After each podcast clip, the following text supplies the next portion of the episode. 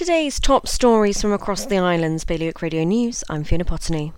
Jersey has officially entered lockdown. As of 8am this morning, islanders will only be allowed out for two hours a day for essential shopping and exercise, among other strict new measures backed by the full force of the law.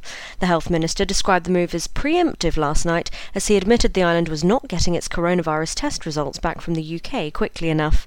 It came just hours after the island suffered its second death due to the illness. The individual, who was under the care of the Health Department for a long term condition, was in their 70s. Prime Minister Boris Johnson has written to Guernsey's Chief Minister to assure that the UK will keep processing COVID 19 test samples until a local facility gets up and running. Guernsey got the last piece of equipment it needed to set up a test site last week, but it's not yet ready to open.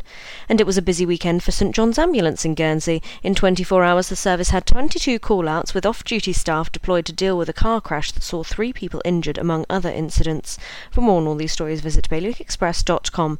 Your weather cloudy with sunny intervals and a top temperature of 7 degrees. That's the Bailiwick Radio News, supporting Liberation 75. Celebrate 75 years of freedom with Liberation 75.